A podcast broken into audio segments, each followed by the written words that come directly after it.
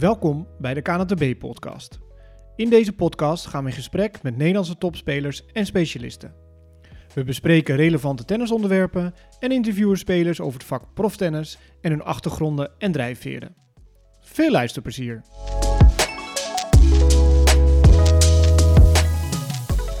De voorjaarscompetitie staat voor de deur en als je dit luistert is het misschien al in volle gang. Na twee jaar afwezigheid barst het wedstrijdtennis op alle niveaus los. Maar wat doet wedstrijdspanning met je? En wat is imagineren? Hoe speel ik mijn beste spel op de belangrijke momenten? Deze en andere vragen van onze social media volgers stel ik aan sociaal, organisatie en sportpsycholoog Joran Verschoor van Intrinsiek, waar hij mentale trainingen, cursussen en workshops organiseert voor particuliere sporters, bedrijven en onderwijsinstellingen. Welkom Joran. Dankjewel. Dat is een hele mond vol. Absoluut. Je bent zelf een goede tennisser en speelde onder meer het WK 35 plus. Tegen welke mentale uitdagingen liep jij in het verleden aan? Ehm, nou, dat, dat, ik zeg wel eens, vroeger was ik regelmatig uh, mijn eigen grootste tegenstander. Dus dan speelde ik tegen twee uh, tegenstanders. Enerzijds tegen mijn letterlijke tegenstander en soms ook tegen mezelf. Ja, in de vorm van uh, emoties waar je, nou, je niet altijd raad mee wist. negatieve gedachten, bepaalde verwachtingen die je wel of niet kon waarmaken. Dus dat maakt het wel eens dat het een, een mentale strijd kon worden in het verleden. En toen besloot je, ik ga sportpsychologie studeren. Nou, eigenlijk min of meer wel. Uh, in die tijd nog niet zo direct. Toen zeiden mijn trainers vaak, uh, Joran, uh, dit gebeurt, zet de knop om. Toen dacht ik al wel vaak van, ja, je hebt gelijk, maar hoe dan? mijn vader en moeder zijn toen eigenlijk achteraf gezien mijn mental coaches geweest... op de terugweg vanuit een toernooi in, in Groningen. Soms me met rust laten en soms juist het erover hebben. Maar niet vanuit tenniskennis, maar meer vanuit, joh, hoe voel je je en wat gebeurt er nou... en wil je dat de volgende keer weer zo doen? Dus eigenlijk heel prettig, maar ja, geen, geen officiële mentale begeleiding. Um, en van daaruit is door de jaren heen wel steeds meer de interesse ge gekomen om eigenlijk die vraag, maar hoe dan, die knop omzetten. Hoe, hoe, hoe, kun, je dat, hoe kun je dat doen? En mm -hmm. hoe kan je daar eventueel ook anderen bij helpen? Ja. Zo, is het wel, zo is het wel een beetje ontstaan. Ah, mooi. nou, de eerste vraag, de, de helemaal betrekking op mezelf. Waarom heb ik na een wedstrijd veel meer spierpijn dan na een training? Uh, nou, ik denk dat je dan uh, gewoon niet hard genoeg traint, Stefan. maar dat heeft niks met spanning te maken? Nee, jawel, jawel. Nee, ik snap, ik snap je vraag wel. Kijk, enerzijds zou je kunnen zeggen, doe in een training zoveel mogelijk wat je in een wedstrijd doet. En vice versa. Dus doe in een, in een wedstrijd zoveel mogelijk wat je in een training doet. Om dat een beetje gelijk te krijgen. Maar vaak in een wedstrijd, ja, er is een groter belang. Uh, mensen zijn geneigd, en jij ongetwijfeld ook, om een wedstrijd een beetje op een voetstuk uh, te plaatsen. Hè. Dan wil je het laten zien. Het is leuk, het is spannend. Nou, dat heeft een invloed op je lijf en op je spieren. Een andere vorm van spierspanning. En hormonen en noem maar op. Dus er komt van alles los, bewust of onbewust. En dat zorgt ook voor een andere fysieke reactie.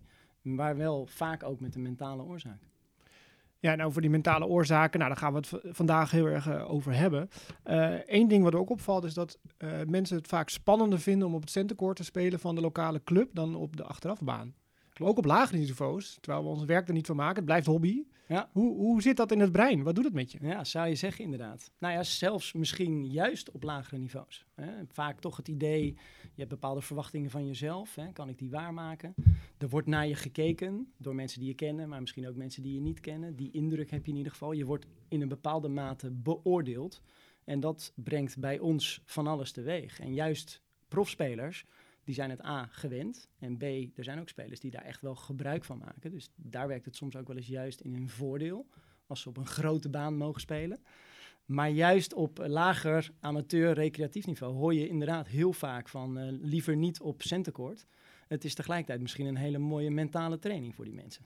En wat is een trucje dan om daar van die spanning af te komen of om het te gaan omarmen dat je wel op het centercourt wordt ingenomen? Nou, eigenlijk, eigenlijk beantwoord je de vraag al een beetje. Ik denk het te omarmen. Dus als je er bang voor bent en het gebeurt, is het veel confronterender en bedreigender uh, dan wanneer je daar al rekening mee houdt. En misschien zelfs met jezelf afspreekt van als ik de volgende keer de kans krijg om op baan 1 te spelen, nou, dan ga ik die kans een keer aangrijpen. Ja, en ik weet dat daar lastige gedachten en gevoelens bij gaan komen kijken. Maar als ik het vermijd en ontwijk, ja, dan gaat het een keer komen op het moment dat ik er niet op voorbereid ben. Dus ik zou bijna zeggen, omarm die uitdaging en ga het maar een keer opzoeken. Of doe dat een keer buiten je sport. Hè? Als je een keer mag presenteren op je werk, bij wijze van spreken. Eh, misschien wil je ook een keer ja zeggen, terwijl jouw brein misschien in eerste instantie zegt eh, no way, eh, liever niet. Mhm. Nou ja, ga jezelf daar maar in trainen, zoek het maar op, waardoor je ook daardoor ja, minder bedreigd wordt op de momenten dat je ineens op baan 1 ingedeeld staat of op centekort. Dus dat zou eigenlijk nog kunnen omdraaien, ook iets positiefs. Door wel baan 1 te gaan tennissen, kan je in de maatschappelijke maatschappij misschien ook weer beter functioneren. Absoluut. Nou ja, tennis is wat dat, eh, sport in het algemeen is wat dat betreft een hele mooie metafoor vaak, ook voor het bedrijfsleven. Nou, je introduceerde me net, sociaal organisatiepsycholoog, klopt. Eh, in, de, in de volksmond eh, ben ik eigenlijk werkzaam als sport- en prestatiepsycholoog. Dus ik richt me vooral op prestaties, nou ja, ook in het bedrijfsleven. En dan vinden vaak mensen sport, nu bijvoorbeeld Olympische Spelen. Eh tennissers nu de competitie en de prestaties natuurlijk eh, van de Nederlandse tennissers. Vinden ze een heel mooi uitgangspunt om eens naar hun eigen functioneren en presteren te kijken. Nou, wat ik ook noemde in mijn inleiding was het imagineren. Ja. Kun je uitleggen wat het precies is en waarom het goed is? Ehm, ja, nou ja, imagery, daar komt, de, daar komt het woord vandaan. Dat is een Engelse term. Mentale verbeelding zou je kunnen zeggen. Eh, de, de mensen die de Olympische Spelen hebben gevolgd, die hebben bijvoorbeeld de schaatsers daar heel veel over gehoord. Dat ze zich voorbereiden door op een hotelkamer of op de inrijbaan of het eh, middenterrein eh, zich de race voor te stellen, maar ook de omgeving en hun eigen functioneren. Eh, dus waarom is het goed? Nou, je kunt, eh, je kunt bepaalde dingen oefenen. Je kunt je, bepaalde dingen, je kunt je op bepaalde dingen voorbereiden. En je kunt ook een bepaald gevoel creëren. Dus als jij nu terugdenkt, misschien aan een mooie vakantie, krijg je er een bepaald gevoel bij. Dan denk je, oh ja, dat was en nou ja, met alle gevolgen in je lijf eh, eh, van dien. Eh, maar als je je ziet spelen, als je je voorstelt met zoveel mogelijk zintuigen hoe je, hoe je staat te spelen, hoe je beweegt, hoe je voorhand klinkt, voelt, hoe die eruit ziet, nou, dan krijg je daar ook een gevoel bij. Nou ja, en dat kan een lekker gevoel zijn. Het is ook heel geschikt, want je kan het altijd doen op elke plek, op elk moment. Om bijvoorbeeld je voor te bereiden op, eh, ja, de start van de wedstrijd zou ook wel eens heel moeizaam kunnen zijn. Of ik kom met 4-1 achter. Ja, dat is niet fijn, maar dat kan gebeuren. Gebeurt vaker dan je lief is. Ja, hoe ga je, beginnen is in je hoofd mee, met, door middel van eh, mentale verbeelding, om je daar eens op voor te bereiden. Hoe wil ik reageren? Waar wil ik op letten? Wat wil ik tegen mezelf zeggen? Nou ja, je kunt bijvoorbeeld al bedenken dat je veel aandacht wil richten op fel bewegen. Ja, dus ik kom de 4 en achter, het gaat niet zo lekker, maar ik ga me vooral richten op fel bewegen. Toch een belangrijke basis om uiteindelijk eh, wat beter te gaan spelen. Dus vooral dat je het op elk moment, op elke plek kan doen. Eigenlijk zie je dingen voor je in je geestesoog, zo zeggen we dat. Ja, en daarmee kun je je voorbereiden op een wedstrijd. Je kunt dingen oefenen, letterlijk. Bijvoorbeeld Mhm. een service of een tweede service kun je eerst voorstellen en daarna ga je hem, eh, ga je hem oefenen. Eh, maar je kunt ook een bepaald gevoel oproepen van gretigheid of rust of iets, iets in die eh, trant. Zodat je niet verrast wordt als het de werkelijkheid daar is. Nou, in- feite wel. Eh, kijk, wat je dus wil voorkomen is dat je alleen het perfecte plaatje imagineert, Mhm. visualiseert. Want dan, als het wat minder gaat, is het vaak confronterend. Dus wat je wil doen is eigenlijk wel vanuit een positieve kant. Maar je ziet wel daar bijvoorbeeld foutjes in terugkomen. Maar vervolgens visualiseer je ook, hoe ga ik daar dan mee om? En hoe wil ik daarop reageren? Of waar wil ik mijn aandacht op richten? Dus daarmee kun je je absoluut voorbereiden op de uitdagingen die, die bij wedstrijdtennis horen. Ja, en dat zijn er nog volgens mij nogal wat. Ehm, welke mentale problemen of blokkades zie jij in jouw expertise het vaakst, ook op recreatieniveau? Eh, nou, de vraag die ik, of vragen die ik vaak tegenkom in mijn praktijk, eh, dat is toch wel eh, wedstrijdniveau is eh, beduidend lager dan trainingsniveau en dat dat bepaalde frustraties oplevert. Waarom lukt het me in een wedstrijd niet? Dat zou een achterliggende vraag kunnen zijn. Vaak ook wel vragen die te maken met spanning. Een bepaalde maat van spanning die dermate oploopt ja, dat je daardoor gewoon je, je niveau niet, niet kunt halen of gewoon niet lekker speelt. Soms ook je motivatie kunt verliezen. En andere soorten emoties, vaak negatieve gedachten. Dat zijn wel een beetje de thema's die het meest, het vaakst als eerste aan de orde komen. Eh, om vervolgens daar nou ja, mee aan de slag te gaan. En dan zijn er uiteraard ook nog andere thema's die, eh, die aan, aan bod komen. Maar daar begint het vaak wel een beetje mee. En, en wat is de, waar begin je? Wat is de oplossing als iemand zegt van ja, in de training ben ik altijd veel beter dan in de wedstrijd? Nou, misschien is de oplossing in de basis wel om eh, niet de neiging te hebben om het te willen oplossen. Want dan wil je het controleren, je wil het wegnemen. We don't go there, zeg maar. Dat willen we niet. Terwijl, ja, bij wedstrijd tennis horen lastige gedachten, gevoelens. Het is een uitdaging en een wedstrijd is simpelweg anders dan een training. Dus dan zou ik eerder zeggen, de kunst is om het te accepteren en niet op te lossen. En daarnaast wel te kijken hoe kan ik bepaalde dingen beïnvloeden. Hoe zit het met mijn verwachtingen? Ben ik streng voor mezelf? Hoe kan ik als ik nou ja, in het begin van de wedstrijd of ergens anders in een andere fase spanning ervaar, hoe kan ik daar dan mee omgaan? Nou, die ademhalingsoefening bijvoorbeeld is echt heel nuttig. Maar dat is op dat moment wel een beetje symptoombestrijding. Het is natuurlijk ook heel interessant om met mensen te kijken, met tennissers te kijken van ja, hoe ontstaat uiteindelijk die spanning? En kun je daar niet al wat beïnvloeden? En dus ook accepteren. Nou, en terug naar waar we het in het begin over hadden. Uh, ga het maar een beetje opzoeken. Dus de oncomfortabele dingen waarbij jouw brein geneigd is om te zeggen, nou, liever niet. Dat kan beginnen bij uh, neem eens een koude douche. Of eet eens iets wat je niet lekker vindt. Mhm. Daarbij protesteert je brein vaak ook wel van, nou, liever niet. Nou, dan is de kunst vaak als oplossing om dat dus te gaan oefenen. Ga het maar opzoeken. Nou, en nou, er zijn mensen die zeggen, doe maar elke dag iets uh, ja, wat, wat voor jou een beetje oncomfortabel voelt. En op een gegeven moment denk je van, nou ja, ook met de lastige gedachten en gevoelens daarbij, nou, kom maar op. Ik, ik, ik, kan het wel, ik kan het wel hebben. Want tennis is bij uitstek wel een denksport ook. Want je hebt genoeg pauze tussen de punten. En zeker met uh, kantwissels heb je genoeg pauze om over van alles nog wat na te denken. Ja, ja, absoluut. Dus een kans, maar ook een enorme valkuil. Ja. Een term vanuit de sportpsychologie vind ik een mooie term is paralysis by analysis. Dat is eigenlijk gewoon, ik overdenk iets. Ik ben mhm. te veel aan het nadenken bij iets wat ik doe. Ja, en dat zorgt dus voor verkramping of voor blokkade. Tegelijkertijd is tennis bij uitstek een sport waarbij je dus elke keer richting een nieuw punt, een nieuwe game, een nieuwe set, ja, jezelf weer optimaal kunt voorbereiden. Ja. Ultieme verkramping, dat noemen ze ook wel eens choken. Tenminste, in de volksmond. Ik weet niet of dat een officiële term is. Nou, dat is wel echt een tennisterm. Ja. ja. Wat, wat kan ik daar aan doen als ik daar last van heb? Um, nou, ik zou in eerste instantie, nou ja, ik heb net al aangegeven, ik zou in ieder geval gaan oefenen om spannende situaties niet te vermijden, niet uit de weg te gaan, maar ze een beetje op te zoeken. Dat kan op de tennisbaan, in wedstrijden, in trainingen. Vraag je trainer, hè, een oefening waarbij een spannend element uh, in zit, nou, ga het opzoeken. Dus ga het oefenen. Daarnaast zou ik zeggen, verwachtingen. Als je natuurlijk verwacht dat je op het belangrijke moment je beste tweede service laat, ja, dan is de kans dat als je die spanning ervaart, dat dat extra hard aankomt, bedreigd aankomt, natuurlijk een stuk groter. Dus bereid je voor dat bij wedstrijd tennis lastige gedachten en gevoelens horen, dat dat een mentale uitdaging is. En daarnaast kun je in het moment voornamelijk je aandacht richten. Daar zit een hele grote mhm. eh, kracht. Door, ja, je kunt meegaan in je gedachten. Deze moet goed. Ehm, kan ik mijn voorhand nog wel slaan? Of mijn service, zie je regelmatig. Maar je kunt je aandacht ook verplaatsen. Daar ben jij als speler verantwoordelijk voor. Door bijvoorbeeld te zeggen, nou, ik ga uh, me richten op een bepaalde ontspanning in mijn slag. Of ik ga me heel simpel richten op mijn raakpunt. En ik ga kijken naar de aankomende bal en kijken naar mijn raakpunt. Klinkt heel simpel, mhm. maar vaak is je aandacht toch meer bij hij moet goed. En als je dan specifiek gaat letten op de bal en je raakpunt, of op je voetenwerk, dat soort simpele taakgerichte dingen, en dan kun je vaak die acute spanning wel beïnvloeden. Ja. Nou, over aandacht en concentratie gesproken. Ehm, hoe hou ik mijn concentratie vast terwijl er op het tennispark van alles gebeurt? Er komen bekenden binnen, ik zie een auto parkeren, ik ben met mijn wedstrijd bezig, ik, de stand, alles. Ja. Wat voor tips heb je daarvoor? Ja, niet. Uh, kijk, nee, ja, je kunt niet gedurende een hele dag of een hele wedstrijd of een werkdag kun je je concentratie vasthouden. Concentratie is altijd op en af. Dus dat, ja, dat, dat wil je eigenlijk al beseffen. Dus je wil niet van jezelf vragen om structureel geconcentreerd te zijn. Het gaat meer om schakelen. Kan ik op de juiste momenten mijn aandacht op de juiste manier richten?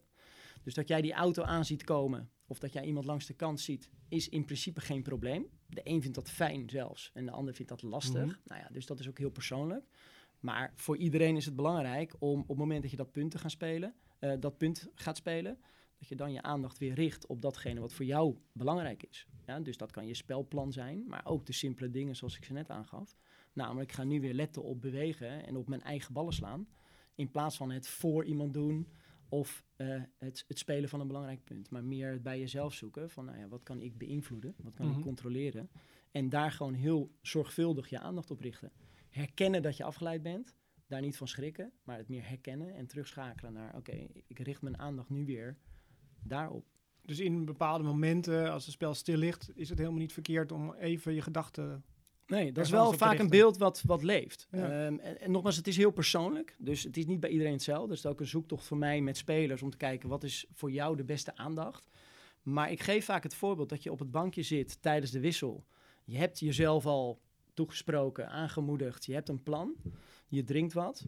ja, in hoeverre kan het kwaad om dan even naar de andere wedstrijd te kijken? Nou, er zijn jeugdspelers, met name jeugdspelers, die dat horen misschien van buitenaf. Die denken, nee, ik moet gefocust blijven. Nou, gefocust kan ook zijn dat je even loslaat. Even naar de andere speler of naar de andere wedstrijd kijkt. En vervolgens op het moment dat je gaat spelen, ja, weer naar jouw focus gaat. En jezelf kort en krachtig aanmoedigt. En zegt wat je gaat doen. Nou, dus afgeleid zijn ja, is niet per se slecht. Het is meer, herken ik het en kan ik terugschakelen op de momenten dat ik dat nodig heb naar Ja. de juiste vorm van aandacht. Wat je ook veel hoort is eh, punt voor punt spelen. Ja, wat wordt daar dan? Met Zo'n containerbegrip vind ik dat dan. Ja. wat, wat maak jij daarvan als iemand zegt punt voor punt spelen? Nou ja, dat betekent vaak dat iemand merkt bij zichzelf, wat heel veel gebeurt, dat je heel veel in het verleden kunt zijn. Bij de fout die je een game eerder hebt gemaakt. Of dat je inderdaad eh, 4-1 achter bent gekomen. Dan ben je in het verleden. Of in de toekomst. Nou ja, ik, als ik deze game win, dan. Of eh, nou ja, eh, scenario richting de toekomst. En dan is het inderdaad wel de kunst om weer terug te gaan naar het nu. Want de eerstvolgende bal is je nieuwe kans. Ja, daar heb je invloed op. Dus er zit echt wel wat in punt voor punt spelen. Alleen als je alleen maar zegt nu punt voor punt spelen, daar heb je, dat is hetzelfde als zet de knop om. Ja, Mhm. dus dan zou Ja. je eerder moeten vragen hoe ga je dat doen? Ja. Nou, en dan kom je weer een klein beetje in de basis weer bij dat aandachtsverhaal uit. Zorg dat je voordat je dat nieuwe punt gaat spelen, dat je je daar zo goed mogelijk op voorbereidt met de bijbehorende aandacht. En dat je daarmee bezig bent. En dat is dus een actief proces. En als je merkt, ik ben afgeleid, ja, dat je daarin gaat schakelen. En dat is gewoon simpelweg iets wat je kunt trainen. Waar je beter in kunt worden. Mhm. Ehm, een, een Roger Federer die concentreert zich niet beter dan dat jij dat doet. Dat klinkt misschien gek, dat weet ik Mhm. niet. Maar hij weet beter dan jij en ik waarop hij zijn aandacht wil richten op bepaalde momenten. Mhm. Dat kan hij eh, makkelijker doen. En wij zijn vaak zoekende van ja, want daar staat toch iemand te kijken. Of ja, nu moet ik het toch laten zien. Of wij zijn nog zoekende, meer zoekende in onze aandacht. Oh ja. Maar dat betekent niet dat wij niet geconcentreerd zijn. Ja. Ehm, nou, je noemde Roger Federer, een andere grootheid, Rod Lever, die zei ooit: Je speler is op zijn kwetsbaarst op het moment dat je voor staat. Hoe ben je het daarmee eens? Eh, hmm. Eh, nou, nee. Eh, ik denk dat ik begrijp wat hij bedoelt. Ik ken de uitspraak niet. Ehm, ik denk dat hij bedoelt dat er kunnen denk ik twee dingen optreden. Namelijk een soort concentratieverlies. In ieder geval je aandacht verslapt of vertroebelt. Je gaat er wat makkelijker over denken. Eh, misschien ben je wat meer afgeleid als je voorstaat. Dus dat kan wel eh, prestatievermindering teweeg brengen. Of eh, het fenomeen de finish is in zicht. Dus als de eindstreep nadert, ja, dat doet wel vaak wat met mensen. Want dan is de laatste paar games, ja, dan moet je het nog even laten zien. Nou, wat ik veel terughoor is dat spelers dan geneigd zijn om wat passiever te gaan spelen. Wat meer te hopen dat, dat de punten naar ze toe komen, terwijl ze ze daarvoor zelf hebben gehaald. Eh, wat meer hoop op de fout van de tegenstander. Wat zou kunnen leiden. En de tegenstander denkt misschien, nou, dit is toch nog een soort laatste kans. Ik ga er nog één keer voor staan. Dus ja, dat is dan vaak wel, als je voor staat, dan is het best moeilijk om het af te maken. Dus in dat opzicht snap ik het. Aan de andere kant, eh, je hebt ook spelers, dat, noemen we frontrunners. Ja, die komen helemaal, als ze eenmaal 3-0 voorkomen, dan zijn ze never nooit meer te achterhalen. Dan komen ze helemaal los en dan is namelijk de stand eigenlijk geen issue meer. En dan kunnen ze vrij uitspelen. En dat noemen we frontrunners. Ja, als ze helemaal voorstaan, dan zijn ze, zijn ze no- nooit meer bij te halen. Ja. Dus ik niet dat het standaard zo is. Maar ja, ik kan me wel iets bij voorstellen dat dat soms eh, aan de orde is. Maar de- die, eh, de stand geeft wel een bepaald soort dynamiek in die wedstrijd. Dus of je achter staat, of voor staat, gelijk. Dat heeft een Absoluut. hele eh, grote invloed. Absoluut. Ja, en dat maakt tennis heel moeilijk, maar ook heel mooi en uniek. Want als je bij voetbal met 4-1 achter staat, nou, alles kan. Blijven geloven, maar je hebt wel echt een serieus probleem. Als je bij tennis met 4-1 achter staat, is er in feite niks aan de hand. Voor niemand, op, op elk niveau niet. Ja, want de eerste set mag je verliezen. Je hebt tenslotte nog een tweede en een derde set, of een super tiebreak. Ehm, en je ziet ook heel vaak uitslagen 6-2, 3-6. Dus dat dat Ja. echt dat momentum en, en, eh, ja, dus het belang en de stand die, die, die heel veel invloed hebben. Dus het maakt het een heel moeilijk spelletje. Je bent er niet voordat de laatste bal is geslagen en hou je aandacht vast. Schakel met je aandacht vooral. Ehm, maar tegelijkertijd eh, biedt het heel veel kansen om elke keer weer een, eh, opnieuw te beginnen en een nieuwe kans eh, af te dwingen. Ja, je zei het zelf, tennis is een hele moeilijke sport. Het is ook een sport van fouten. Eh, volgens mij maken we meer fouten dan winners in een wedstrijd. Tenminste, over het algemeen. Als je naar wel. kijkt van Rekenelten, precies, Ja. anders stonden we niet die Ja. zaterdagmiddag. Ehm, heb je tips voor hoe u daarmee om moet gaan met die, met die foutenlast? Ja. Nou ja, besef op zijn minst dat fouten maken erbij hoort. Hè. Als je verwachting een beetje gebaseerd is op het perfecte plaatje, ja, dan kom je in 99 van de 100 gevallen, grove schatting, kom je van een koude kermis thuis. Want het valt in die zin altijd tegen. Je maakt altijd onnodige fouten. Je maakt altijd meer fouten dan je hoopt. Dus neem dat al mee in je wedstrijdvoorbereiding, dat fouten maken erbij hoort. En een klein beetje waar we het eerder over hadden, zoek het ook maar een beetje op. Hè. Een, een, een mooie oefening voor een nou ja, jeugd tussen haakjes speler zou kunnen zijn.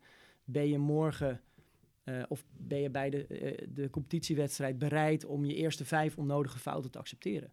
Ga daar eens mee oefenen en ga eens kijken of je inderdaad, waar je brein misschien zegt, uh, sukkel, waarom sla je die bal het net? Nou, dat je er ook voor kunt kiezen om te denken, nee, hoort erbij, volgende bal is een nieuwe kans. Nou, daar kun je beter in worden. En dat is in feite een onderdeel van mentale training. Um, ten slotte, nou ja, wat er zegt, de competitie staat voor de deur of is inmiddels al in volle gang. Um, je speelt in een team. Dat betekent dat we misschien wel vier, vijf soort van coaches hebben ook in zo'n team. Ja. Uh, wat raad je aan om als teamgenoten tegen elkaar kunnen zeggen tijdens een wedstrijd? Ja, dat is, dat is een interessante dynamiek. Want tennis, veel mensen zeggen ook de charme van tennis is dat je er alleen voor staat of met z'n tweeën een dubbel. Maar tijdens de competitie heb je ineens de gelegenheid en is het geaccepteerd dat je elkaar coacht. Nou ja, dat je op het bankje gaat zitten bijvoorbeeld. Uh, dus maak daar gebruik van. Uh, ik denk uh, dat een valkuil kan zijn. Kijk, stel iemand speelt niet zo lekker, voelt de bal nog niet zo goed, komt achter, strategie werkt niet zo goed. Dan zijn mensen, coaches, teamgenoten vaak toch geneigd om te zeggen: ja, speel nou op die backhand. En kom op, vaak te zeggen. Maar eigenlijk weet de speler dat wel, dat hij op moet komen en dat hij op de backhand moet mhm. spelen. Maar dat lukt simpelweg niet. Dus door dat te zeggen, kom op, vergroot je eigenlijk alleen maar het gat van: ja, dat lukt me dus niet. Dus de tip in dat soort gevallen zou, van mij zou zijn: probeer creatief te zijn. Te kijken naar wat heeft iemand nodig. Vaak ken je iemand al langer dan vandaag. Hè. Haal nog eens een anekdote van het trainingskamp eh, naar voren, waar jullie dubbel hebben gelegen van het lachen. En dat is dan gelijk ook mijn tweede tip, namelijk kun je een bepaalde maat van luchtigheid zoeken samen, waardoor je beseft: het is maar een spelletje. Ik vind dit eigenlijk hartstikke leuk. Laat ik gewoon doen wat ik kan. En vaak volgt dan dat je hem beter gaat bewegen, de ballen beter gaat raken of ehm, eh, dat je de tactiek beter kunt uitvoeren. Eén voorbeeldje schiet me nu te binnen, is wel heel leuk. Ik heb ooit tegen iemand die 6-1 kansloos binnen een kwartier de eerste set verloor, heb ik ooit gezegd. Ik dacht dus op dat moment van ja, ik kan nu wel zeggen je moet meer dat of je moet meer dat. Had niet zoveel zin, kwam niet echt binnen. Het was gewoon heel slecht in de ogen van die speler. Toen heb ik gezegd, oké, deze set duurde een kwartier. Zou jij ervoor openstaan om de tweede set minimaal 20 minuten te laten duren. En dan krijg je van mij achteraf krijg je een drankje. Dat was toen de vraag die ik stelde. Nou, dat pakte toen heel goed uit. Namelijk, die speler die was een soort verrast. Mhm. En die dacht, nou, nou, dat zie ik eigenlijk nog wel zitten. Nou, die deed een stapje naar achter. Die ging wat meer op vastheid spelen. Tegenstander merkte ook van, nou, ik ben er nog niet. Dus ik moet echt nog even uh, winnen. Nou, en uiteindelijk sowieso duurde het 20 minuten. Maar uiteindelijk heeft dat in die wedstrijd een ommekeer teweeg gebracht. Hij tenniste zichzelf in de wedstrijd. Liet eigenlijk los van het gaat slecht, maar had een andere uitdaging. En van daaruit kon hij uiteindelijk de, de wedstrijd omdraaien en zelfs naar zich toe trekken. Dus dat is wel uit het verleden een, grappig voorbeeld van niet zeggen je moet op de backhand spelen, maar het eigenlijk op een creatievere manier uh, aanpakken. Nou, ik heb er eigenlijk nu alweer enorm zin in. Ga jij zelf spelen? Ja, ja ik, uh, ik ga een aantal keer spelen, sowieso. Uh, in Nederland en ik speel een aantal keer in Duitsland. Dus uh, nou ja, we zijn nu een klein beetje aan het trainen. Okay. Naast het werken. Maar ik heb er vooral heel veel zin in. En dat blijft. Door de jaren heen blijft dat nog steeds uh, kriebelen. Ja. Nou, die teams mogen handen dichtknijpen dat jij erbij bent, volgens mij. Want dankjewel voor alle geweldige tips. Graag gedaan. En we, hebben, we gaan het meemaken. De competitie gaat van start. Ja. Dankjewel. Mooi.